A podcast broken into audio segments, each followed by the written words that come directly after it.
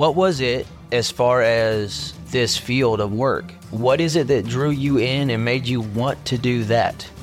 So, my undergrad is not in anything to do with psychology or counseling. My undergrad is actually in juvenile probation and parole. Really? Yes. And when I was doing my hours for a probation officer, I realized that it wasn't the kids. A lot of times it was the direction of the parents and some of the stuff that they do. Hmm.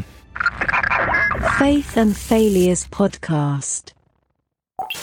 What is up, everybody? Welcome to another episode of Faith and Failures. So, before we get started today, we do have a special guest and we're going to do some talking. If you have, we've never done this before live, so let's just uh, try to be understanding. What I want is kind of towards the end, if you have questions, write them down somewhere. And then I want to do kind of a live Q&A at the end, give our guest an opportunity to kind of answer if you got any hard questions. Don't ask them. we want all of these to be softballs, please. So if you don't know, you can go subscribe on YouTube. You can like and follow on Facebook, Instagram. But do me a favor. The like button is free. Just smash that like button. That helps the algorithm push this video out to other people as well.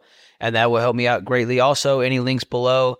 Uh, if you order water on Amazon and you use my link, I get a cut of it. Or if you order anything off of Amazon, I'm an Amazon affiliate helps the channel out in a small way, as well as you can uh, hit the PayPal link that will let you go to a one time donation, or you can choose to do it monthly. Just helps further the gospel, which is the mission and the vision here on Faith and Failures. So, without further ado, this man right here, his name is Bill. Farronbrook, and he is a uh, what did you say your your title was? A licensed professional counselor. Okay, I didn't want to. supervisory status. What does that mean? That means I can supervise interns and people working towards licensure. Make sure that audio is good. Hold on. Boom. Okay. I always check my audio because at one live stream it was not working, so I check it from now on. All right. So now you, through a weird path, ended up at our church, and we got to know each other pretty well, and found out you were a, a licensed. Sorry, my volume was up. A, a licensed therapist, and as soon as you said that, I started watching you. I'm watching you way before I said. Oh, I figured you did. You yeah, you had you had a few steps ahead of me because uh like when I was at Southwestern Oswego University, my major was psychology, and that kind of stuff really interests me. And so when you said that, I'm like, oh, finally, I've never met somebody who actually did it as a living. Like may have had a degree, or that may have done this or that, or kind of spotty, but like you actually do it as a living. That's how you make your money. And so it's very intriguing to me the capacity being from a, a pastor's standpoint. I'm not a licensed counselor, but I do a lot of counseling. People come to me, they they ask questions. You know, you carry. Well, I don't know how you do it, but it's hard for me sometimes to lay those burdens at the door as I come in because people talk to you about some heavy stuff, and sometimes to help people, you have to kind of be a lot more compassionate to the normal person they're just talking to because they're actually coming to you for answers. So now that being said, what was it as far as this field of work? What is it that drew you in and made you want to do that?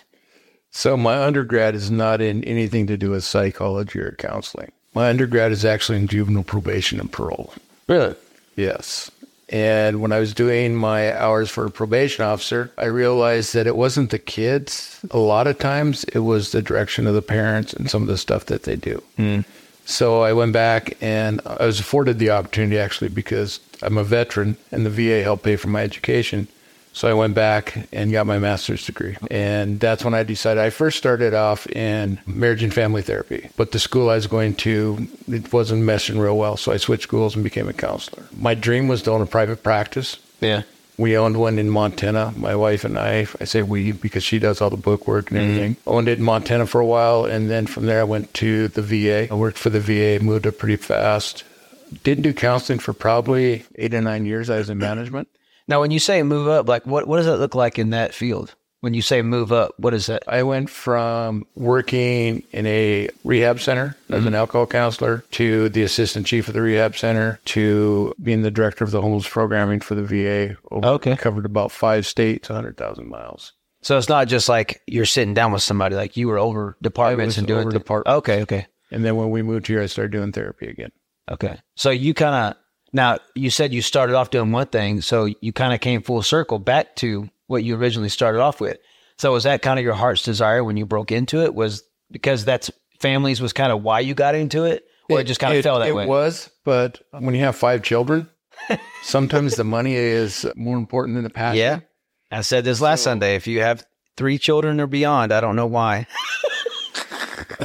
because someone told God that we need to have one more before I'm 30, and He gave me two before I was 30. So, Twins. yes. So that's Faith and Failures Podcast. Thank you so much for listening to today's episode. It would mean a great deal to me if you download, share, and subscribe so you can be notified every time I put out a new episode. Once again, thank you and see you next time on Faith and Failures.